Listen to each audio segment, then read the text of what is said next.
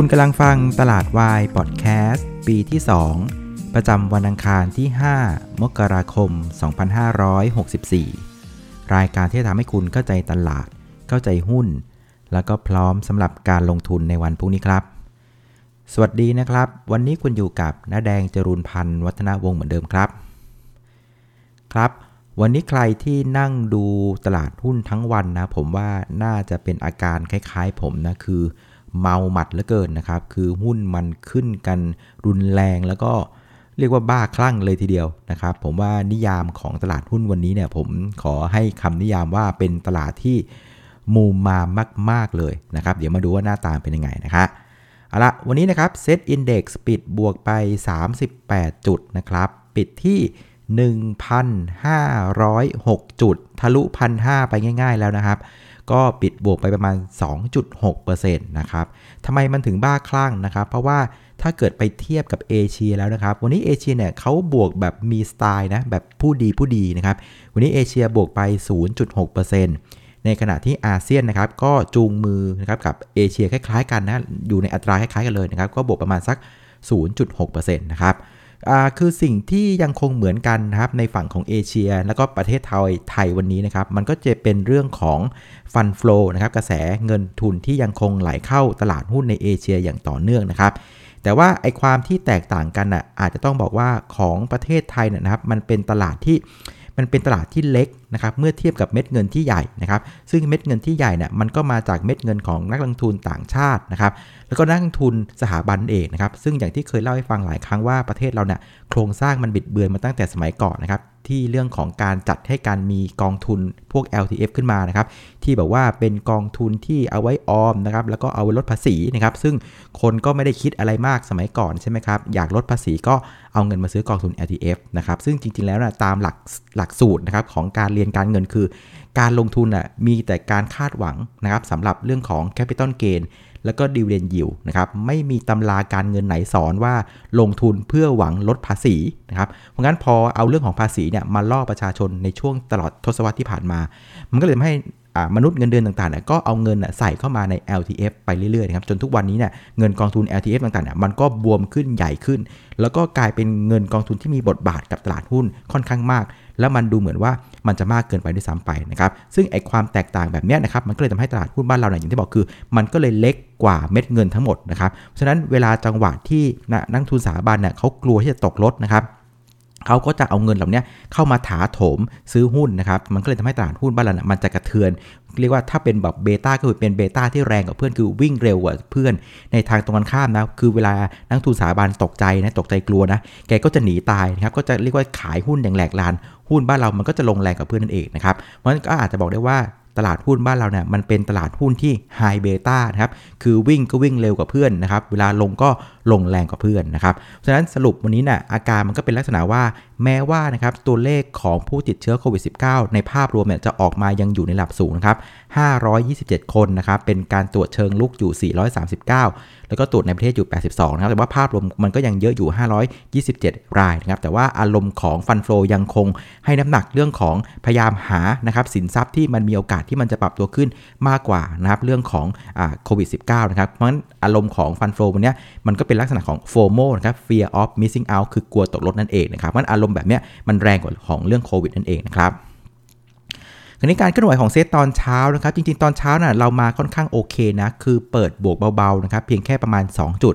แล้วก็ค่อยขึ้นแบบผู้ดีนะค่อยๆ ขึ้นขึ้นขึ้นไปนะครับ คราวนี้พอระหว่างช่วงเที่ยงเนี่ยมันก็มีข่าวออกมาจากฝั่งสหรัฐอเมริกาครับ มันก็มีข่าวว่านะครับตลาดหุ้นสหรัฐอเมริกาเนี่ยเขาตกลงจะไม่เอาหุ้นจีนถอนออกจากตลาดหุ้นแล้วนะครับ ถ้าเพื่อนๆจำได้นะก่อนที่คุณทำนะจะเลือกตั้งนะครับ แกก็มีการเรียกว่าออกคำสั่งว่าให้ตลาดหุ้นสหรัฐเนี่ยเอาหุ้นจีนเนี่ย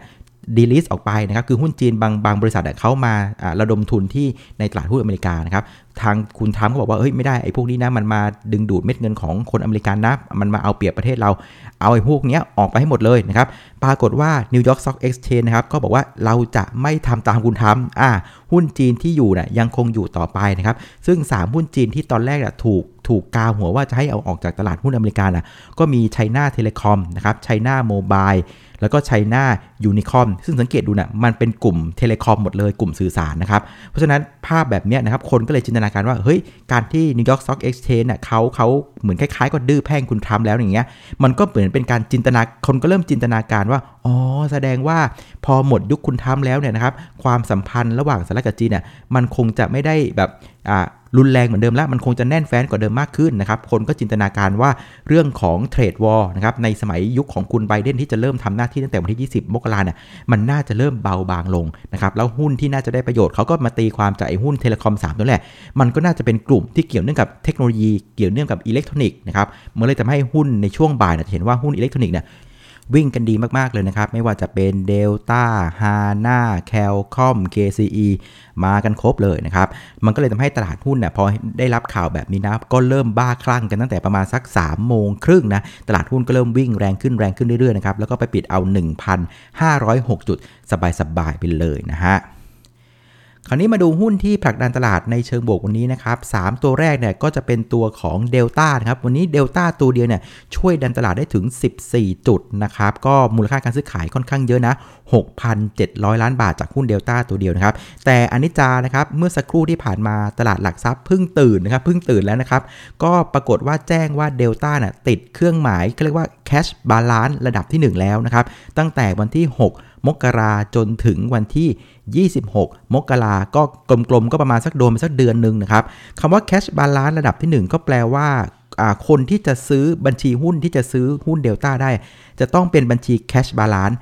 บัญชี cash balance นะครับก็นึกง่ายๆคล้ายๆกับบัตรเติมเงินนะครับถ้าเกิดว่าเราโอนเงินเข้าไปในบัญชี 1 ล้านบาท เราก็เทรดได้แค่ 1 ล้านบาท โอน5 0 0แสนก็เทรดได้ 5 0 0แสนไม่สามารถเทรดเกินวงเงินได้นะครับ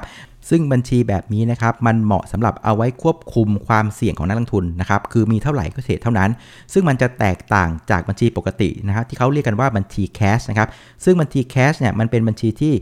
เทรดวันนี้เคาะวันนี้นะครับอีก 2 วันค่อยเอาเงินมาจ่าย เพราะฉะนั้นนะครับบัญชีแคชเนี่ยมันก็เลยเป็นบัญชีที่เปิดโอกาสให้เกิดความเสี่ยงได้นะครับ คือบางคนอาจจะเล่นเกินตัวไป วันนี้เคาะไปก่อนนะครับ ถ้าเกิดว่ากำไร net settlement ออกมาก็ยังโอเคอยู่ แต่ถ้าเกิดว่ามันติดดอยไม่เป็นไร อีก2อสวันก็หาเงินมาจ่ายนะครับมันบางทีเนี่ยมันเป็นการที่มันเทรดเกินกำลังตัวเองเกินไป แล้วมันจะเกิดความเสียหายนะครับฉะนั้นการที่ตลาดหลักทรัพย์เนี่ยจับตัวของเดลต้าน่ะติด cash balance ระดับที่1นะก็เป็นการเรียกว่าพยายามเริ่มคุมความเสี่ยงแล้วล่ะแสดงว่าตลาดก็เริ่มมองว่าการเทรดในตัวของเดลต้าเนี่ยมันชักจะเรียกว่าเวอร์วังเกินไปละ มันเริ่มผิดปกติละนะครับ ส่วนอีกตัวหนึ่งที่ดันตลาดขึ้นมานะครับ ก็จะเป็นตัวของ AOT นะครับ วันนี้ AOT ตัวเดียวเนี่ยนะครับ ช่วยดันตลาดได้ประมาณสัก 4 จุดนะครับ มูลค่าการซื้อขายอยู่ที่ 1,900 ล้านบาทนะครับ คือการที่ AOT เนี่ยปรับตัวขึ้นนะครับ มันเป็นการแสดงให้เห็นอย่างหนึ่งเลยว่าฟันฟลูเนี่ยไม่สนโควิดเลยนึกออกไหมคือถ้าเกิดว่าฟันฟลูเนี่ยกังวลเรื่องโควิดนะเขาจะไม่กล้าซื้อ AOT เพราะเขารู้ว่าตอนนี้มันกำลังแพร่ระบาดกันอยู่ การท่องเที่ยวมันก็ไม่ฟื้นนึกออกไหมเพราะฉะนั้นพอเห็น AOT มันเล่นแบบนี้นะมันก็เลย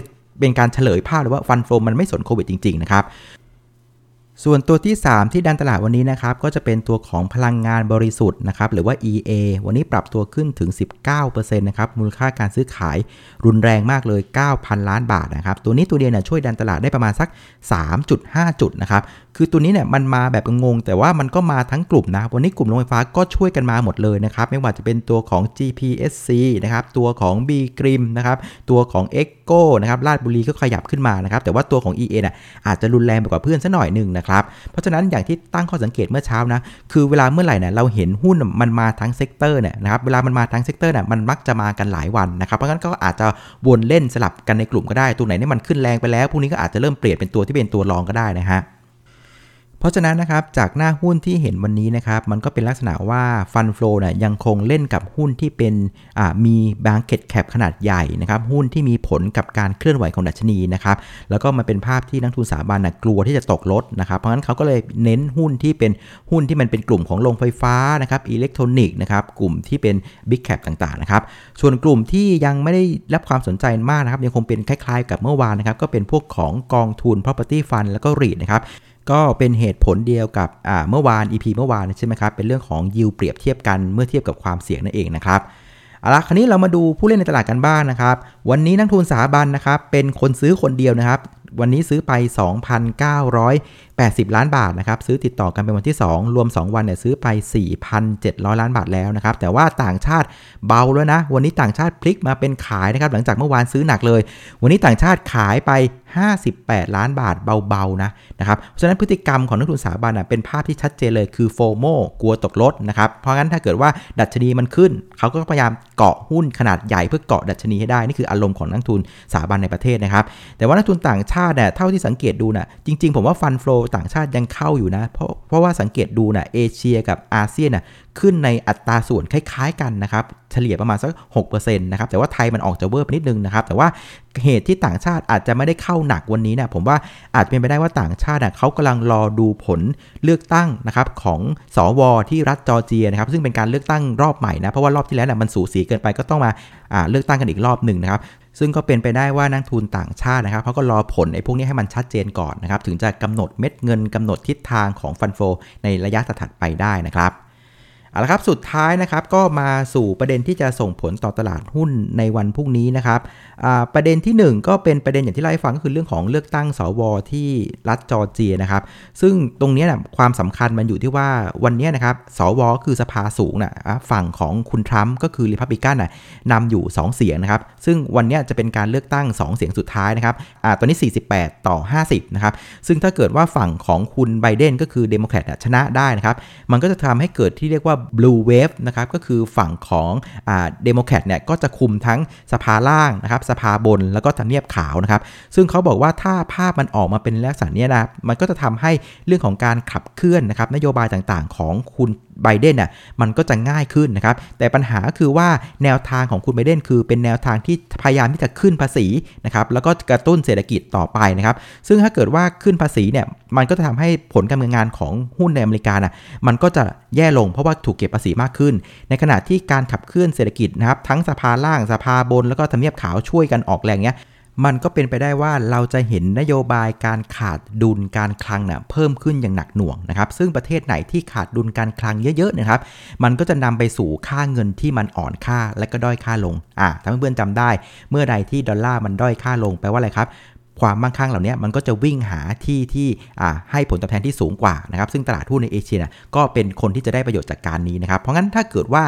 ผลมันออกมานะครับเดโมแครตนะครับชนะนะครับในฝั่งของสภาสูง และเกิดเหตุการณ์ blue wave แบบนี้นะครับมันก็จะส่งผลดีกับตลาดหุ้นนะครับโดยเฉพาะในเอเชียนะครับอย่างไรก็ดีนะครับสมมุติว่านะครับเดโมแครตไม่สามารถเอาเสียงมาได้นะครับในสภาบนนะครับยังคงเป็นภาพเดิมที่รีพับลิกันคุมสภาบนอยู่นะครับผมคิดว่าก็ไม่ได้ทำให้ภาพของ fund flow เปลี่ยนไปนะ fund flow คงไม่ได้กลับหรอกนะครับเพียงแต่ว่าการไหลเข้ามาในเอเชียเนี่ยมันอาจจะไม่ได้รุนแรงเหมือนในลักษณะที่เป็น blue wave นั่นเองนะครับส่วนประเด็นที่2นะครับที่ต้องติดตามก็คือตัวของเดลต้านะครับอย่างที่บอกคือเดลต้าเนี่ยติด cash balance ระดับที่1นะครับเพราะฉะนั้นการเทรดเก็งกำไรแบบที่ว่าตีหัวเข้าบ้านนะครับ เคาะไว้ก่อนอีก 2 วันค่อยไปหาเงินมาจ่ายแบบเนี้ยไอ้พวกเนี้ยมันจะลดลง เพราะฉะนั้นการเคลื่อนไหวของเดลต้าผมคิดว่ามันน่าจะเคลื่อนไหวในลักษณะที่แคบลงนะครับ เพราะฉะนั้นถ้าเดลต้านะเคลื่อนไหวแคบลง มันก็จะสร้างความปั่นป่วนให้กับตลาดหุ้นน้อยลงด้วยนะครับ ส่วนเรื่องที่3นะครับที่ยังคงต้องติดตามต่อไปนะครับแม้ว่ากระแสของฟันโฟเนี่ยเขาจะมองข้ามเรื่องของโควิด -19 ในบ้านเรานะแต่เราในฐานะที่คนเป็นคนไทยนะเราก็ต้องฟังไว้หน่อยหนึ่งนะครับเพราะว่าอะไรเพราะว่าการกลับมาจากปีใหม่นะครับมันยังเพิ่งกลับมาเพียงแค่ไม่กี่วันนะมันต้องต้องดูเวลาอีกประมาณสัก 1-2 สัปดาห์ถึงจะเห็นว่าการติดเชื้อเนี่ยมันจะแพร่ระบาดไปรุนแรงแล้วก็กระจายขนาดไหนนะครับเพราะประเด็นนี้ยังคงไม่สามารถอมองข้ามได้นะสำหรับคนไทยนะครับ แล้วก็สุดท้ายสำหรับแผนการลงทุนในวันพรุ่งนี้นะครับ ก็เป็นแผนต่อเนื่องมาจากวันจันทร์แล้วก็วันอังคารนะครับ แผนของวันจันทร์ก็คือว่าถ้าเซ็ตซุดลงมาไม่หลุด 1420นะครับต้องเริ่มเอาหุ้นละสำหรับคนที่เป็นสายเก็งกำไรนะครับ ก็ได้ต้นทุนถูกไปแล้วนะครับ ส่วนแผนในวันอังคารเมื่อวานนี้นะครับก็คือว่าถ้าเกิดเซ็ตน่ะไม่ยอมหลุด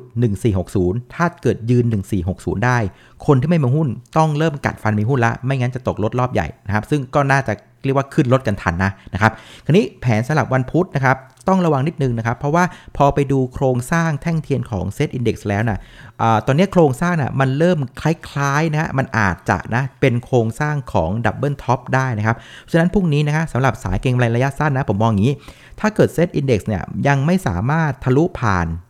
1,513 ได้เนี่ย มันจะมีโอกาสที่เซตเนี่ยจะฟอร์มตัวเป็นโครงสร้างของ double top นะครับ ซึ่ง double top แปลว่าอะไร มันเจอแนวต้านสำคัญแล้วมันจะย่อตัวลงมานะครับ เพราะฉะนั้นพรุ่งนี้เอาเป็นว่าเวลาประมาณสักบ่ายสามโมงครึ่งเนี่ยถ้า 1513 ไม่ทะลุนะครับ ผมว่านะ คนที่เล่นเกมระยะสั้น อาจจะต้องมีการม้วนนะครับเทคโปรฟิตเงินออกมาบ้างนะครับ ส่วนเพื่อนๆที่เป็นสายโมเมนตัมระยะกลางแล้วก็ยาวนะ คนที่ซื้อหุ้นทันรอบนี้นะครับ ไม่ว่าบริเวณ 1,420 นะครับ หรือบริเวณ 1,460 นะครับ ก็ไม่เป็นไรนะครับ ใช้สูตรนะครับ ก็ยังสามารถรอนะครับรอเซตลงมาได้ เพราะว่ายังคิดว่าในภาพใหญ่นะเรื่องของ fund flow ยังคงไหลเข้าบ้านเราอย่างต่อเนื่องนะครับ ส่วนเพื่อนๆที่ซื้อหุ้นไม่ทันในรอบนี้ไม่ว่าบริเวณแนว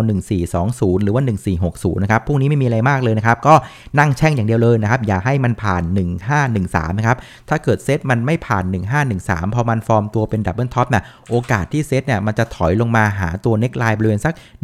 1,425 อีกรอบหนึ่งมันก็ยังมีโอกาสนะอะเพราะฉะนั้นใครที่ซื้อไม่ทันพวกนี้นั่งแช่งอย่างเดียว ส่วนใครที่ซื้อหุ้นทันนะครับก็นั่งผิวปากรอดูไปก่อนก็ได้นะครับ